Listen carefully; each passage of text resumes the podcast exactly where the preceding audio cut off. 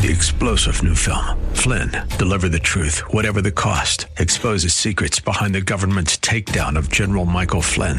Flynn knew what the intel world had been up to. He ordered the first audit of the use of contractors. This set off alarm bells. He told the truth. He was the most dangerous person for Donald Trump to hire. They had to get rid of Flynn. Flynn, deliver the truth, whatever the cost. Available now. Watch it today. Go to salemnow.com. Salemnow.com. Pastor Keith Crosby of Hillside Church. Then there's media. We used to call it TV, call it the screen, call it YouTube, call it Netflix. We spend all of our time in front of a screen and we don't take time for God.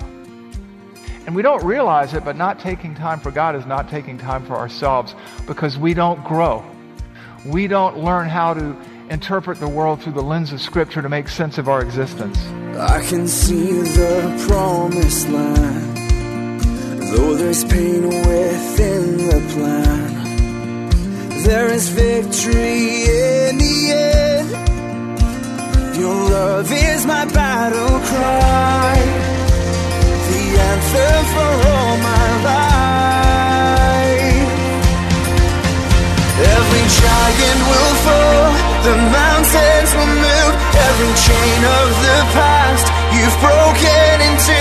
All the fear of the lies, we're singing the truth that nothing is impossible with you. Oh.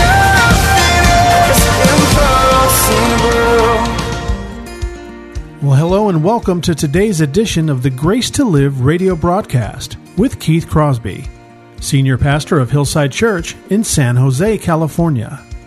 We are so grateful that you've chosen to spend time with us today on the program. And as always, we would encourage you to follow along with us in your Bibles if you can. On today's edition of Grace to Live, we are continuing with Pastor Keith's series entitled Church Matters. So if you have your Bibles, please turn with us today to the book of 1 Timothy, chapter 4. Now here's Pastor Keith with today's study. This theme that undergirds chapter 4 that enables you and I to be a good servant of God and not a mediocre one is loving God with all your mind. Loving God with all your mind. You can't emphasize the importance of that because you cannot be a good servant of the Most High God if you don't love Him with all your mind. How you love Him spills into every aspect of your life.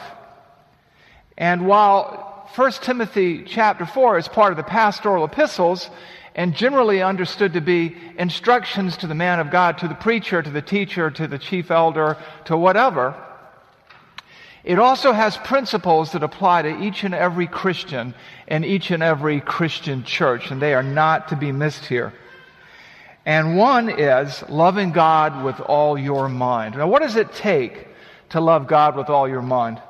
What does it take to be a good student, uh, a good student, a good, a good servant rather than a mediocre one? Well, I want you to listen. I want you to listen because this is woven all through 1 Timothy chapter 4, and I'm going to read through it for you, and then we will begin to unpack this text so that you can love your God, the Lord your God, with all your mind. 1 Timothy chapter 4 1. Now the Spirit expressly says in latter times some will depart from the faith by devoting themselves to deceitful spirits and teaching of demons through the insincerity of liars whose consciences are seared, who forbid marriage, who require abstinence from foods that God created to be received with thanksgiving by those who believe and know the truth. You can't love God and allow yourself to be distracted by junk, by false teaching, by myths or urban legends. Verse 4. For, because everything created by God is good and nothing is to be rejected if it is received with thanksgiving, for it is made holy by the word of God in prayer. When you, when you are thankful for what you have, you're mindful of the goodness of God. And inclined toward him. He says in verse 6 If you put these things before the brothers, he's speaking to Timothy as a preacher, you will be a good servant of Christ Jesus, being trained in the words of the faith and of good doctrine that you have followed. Have nothing to do with irreverent, silly myths.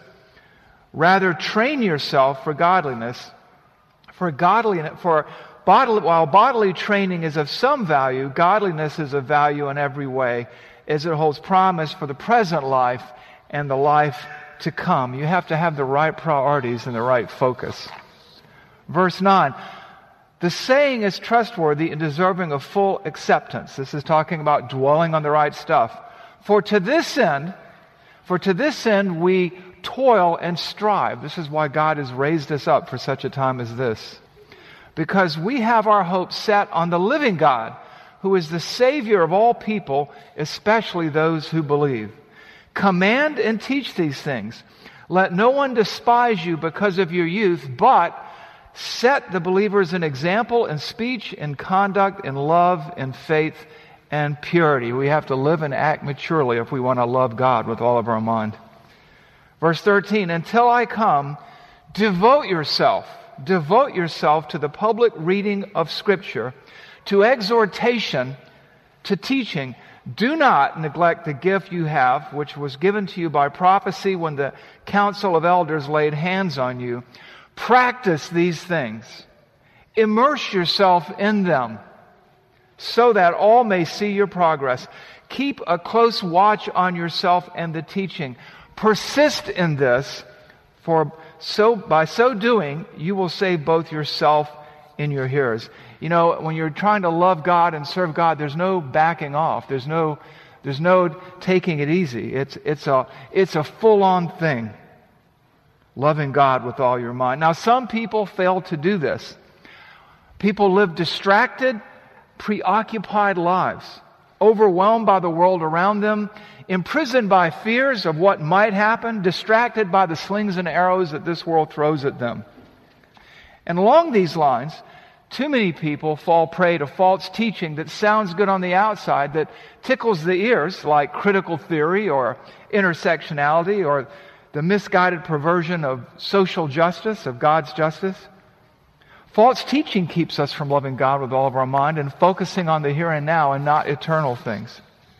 But there are numerous, numerous numbers of other things that keep us, that hinder us from loving God with all of our mind.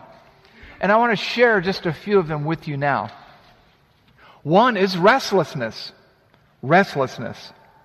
There are these people who are always looking for the next big thing. They can't sit still.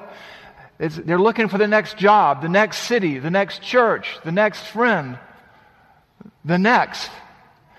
They, they find little time to be still and know that He is God. They can't sit still, and they rob themselves of the joy and the contentment that comes from loving God with all their minds. And they rob God and the kingdom of God from mature, impactful service because they they never grow up. They're always looking for something else. The second thing is uh, busyness. It's similar to restlessness. There are people who, again, can't sit still and they confuse activity for ministry. They're doing things for the kingdom. They're living this rules based, paint by the number of life. Everything is activity based. They're on spiritual autopilot. Their schedule is full. And the trouble is, when you're that way, you might have been a Christian for 10 years, but you've just lived the, the first year 10 times. And you've never really grown because you've never really stepped back and took time to be mentored, to put yourself under somebody else's guidance and, and discipleship. And you end up being too busy for God because you're serving God. Busy, busy, busy. And you're growing nowhere fast. Another distraction, another hindrance to loving God with all of our minds has to do with time wasters. Time wasters. Time wasters populate the world around us. Excessive use of social media. Some people spend more time on Instagram, Facebook, Twitter, TikTok, whatever, than they do in prayer. They get their news from social media. and they only know what they've seen there, and they, they really don't take time to invest in coming to know God. Then there's gaming. At one point, it was plants versus zombies. Then came Angry Birds. But there's also, there are some really heavy duty online gaming, complicated games, sophisticated games for serious gamers by serious gamers. And there are people, young and old, who stay up all night playing games, always trying to get to the next level.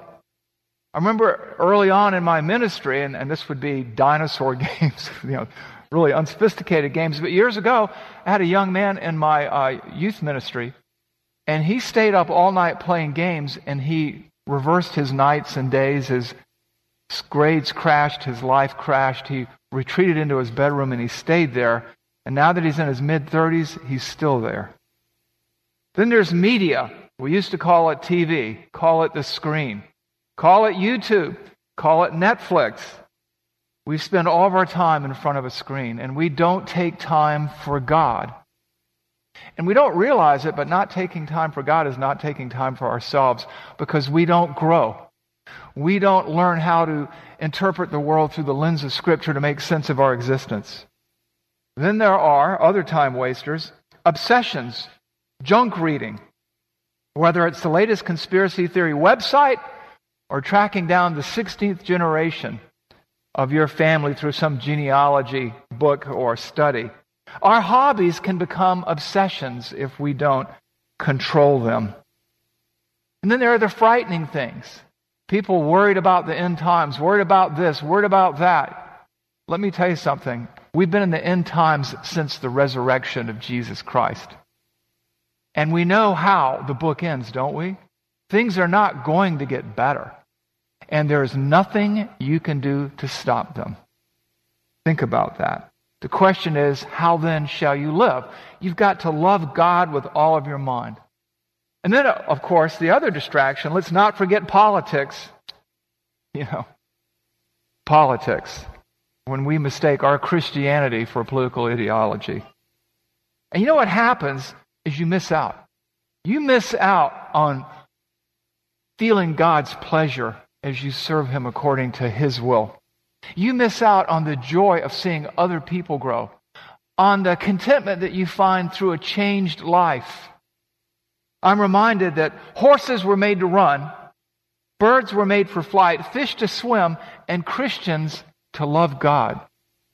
In the shorter catechism of the Westminster Confession, one of the, the first question is, what is the chief end of man? What is the chief purpose of man?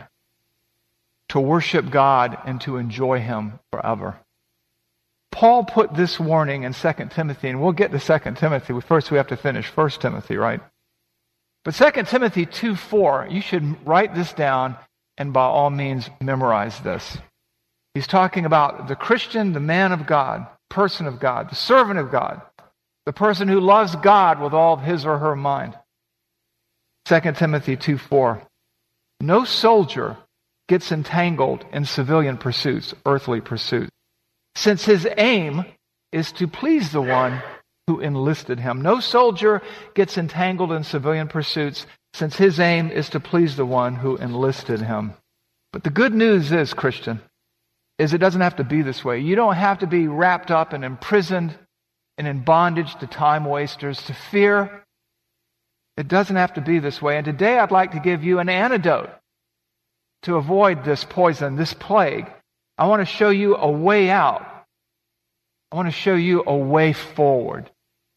And today I'd like you to consider embracing three actions or taking three steps so that you can love God with all of your mind and enjoy the freedom and the time that you have left as you serve Him with contentment and peace according to His will.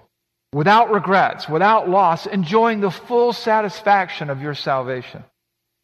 As a good servant of God, as one who will one day hear, Well done, good and faithful servant. I want you to consider embracing three steps. And step number one is this condition, condition yourself to love God with all of your mind. Condition yourself to love God with all of your mind. Now, where do we see this? We see this in 1 Timothy 4 7. What does it say? Have nothing to do with silly myths. Rather, train yourself for godliness. And as Pastor Chris pointed out, the word here is gymnazo, from which we get the word gymnasium. This is a verb here, it's a command. This conditioning aspect is alluded to in the text by the use of this word training yourself, conditioning yourself. Just as an elite athlete, and us not so elite athletes, condition our bodies, we must condition our minds. You've got to build up emotional, mental, spiritual endurance. How? Well, remember this, you can't you can't play any sport without conditioning. Professional athletes just don't show up on the field and perform at the highest levels. Before they engage in deploying their techniques, their skills, they condition their bodies. If they don't, they'll run out of gas no matter how much natural talent they had. You've got to do the same thing. So, what does it take? What does it take to condition yourself, to prepare your mind to love God? Well, as always, the Word of God provides the answer if we just pay attention and look in the text. What does it take to condition yourself?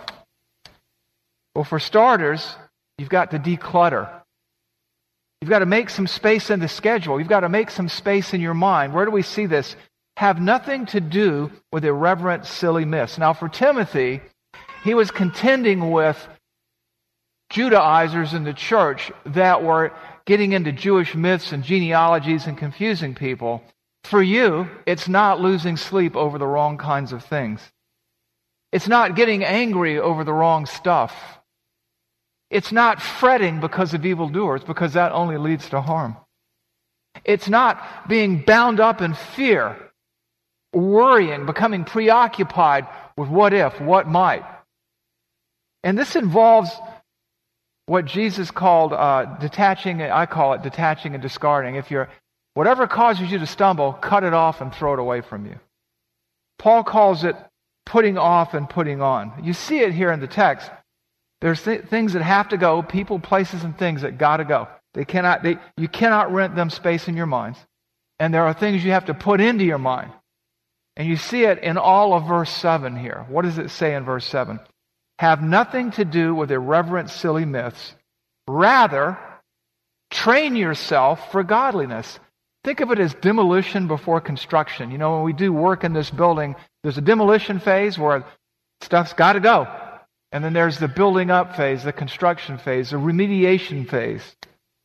This word gymnazo here, training yourself for godliness, in its semantic domain, there's a synonym, agonizomai, which we get the word agonize. There are certain things you want to agonize over and certain things you don't want to agonize over.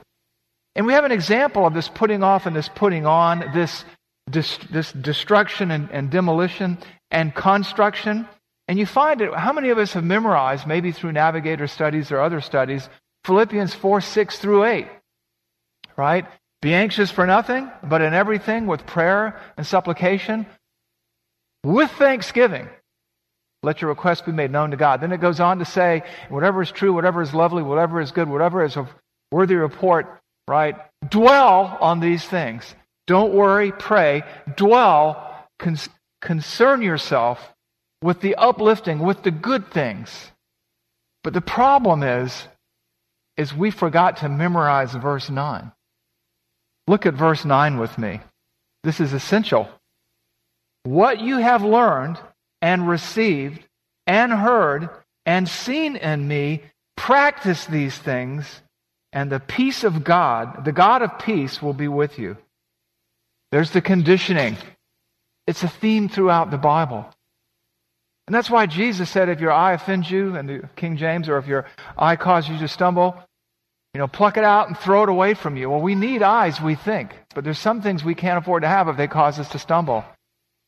And so we are to put off and to put on. We are to make room for God. We're to declutter. We're to detach and discard. This takes constant, ongoing action and attention.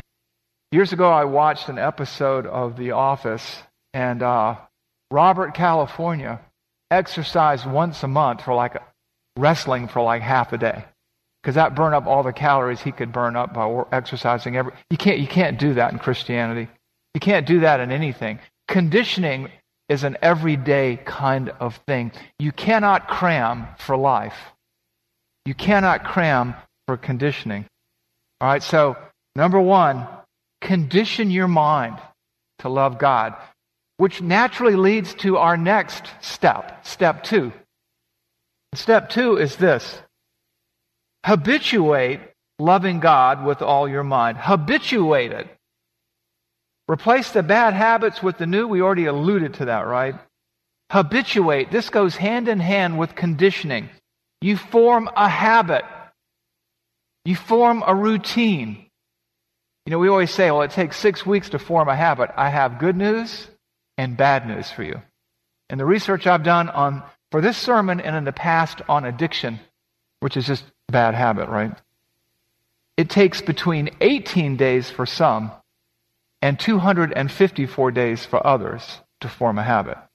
It depends on the habit. It takes between 18 and 254 days. So what does it what does it entail? What does it take to habituate to form a habit? Well, let's look at the text and see.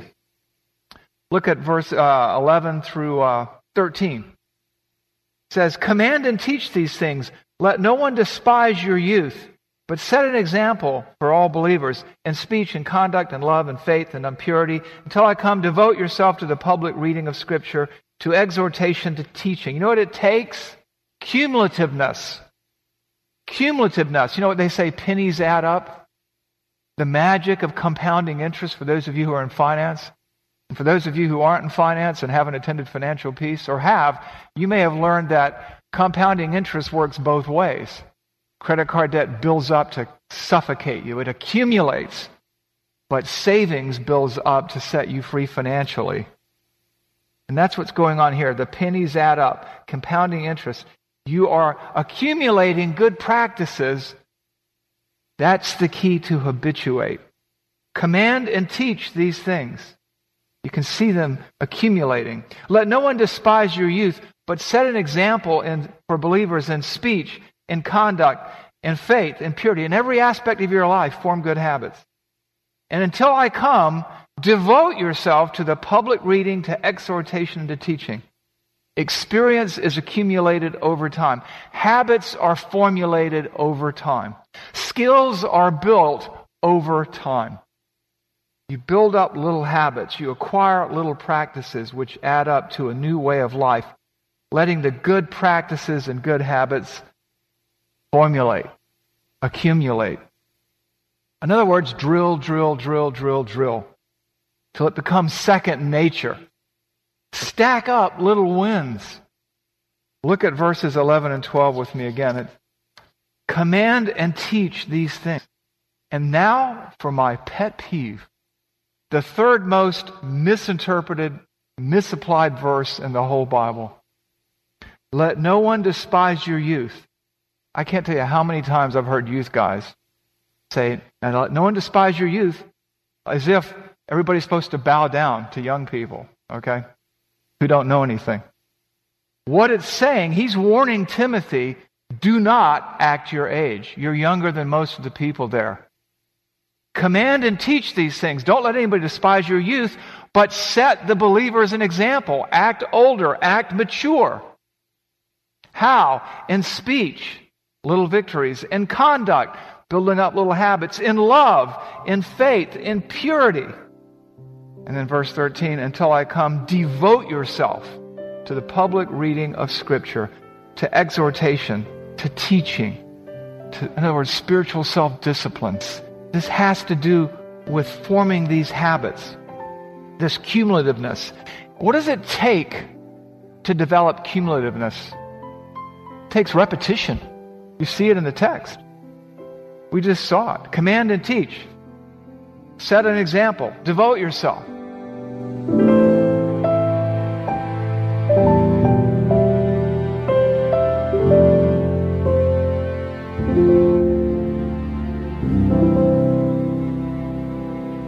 Pastor Keith Crosby with today's Grace to Live radio broadcast.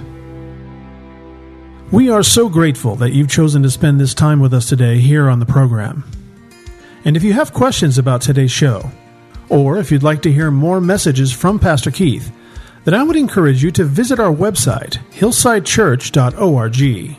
There you can listen to past sermons and other content from Pastor Keith just by clicking the Sermon Archive tab.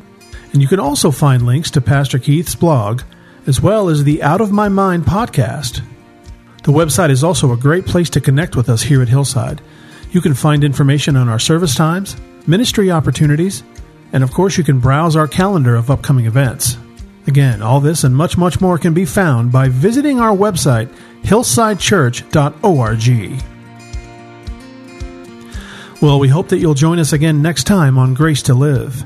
But until then, I'm your host, Kevin Reeves, and on behalf of Pastor Keith and everyone here at Hillside Church, it is our prayer that the Lord will richly bless you, and thanks for listening.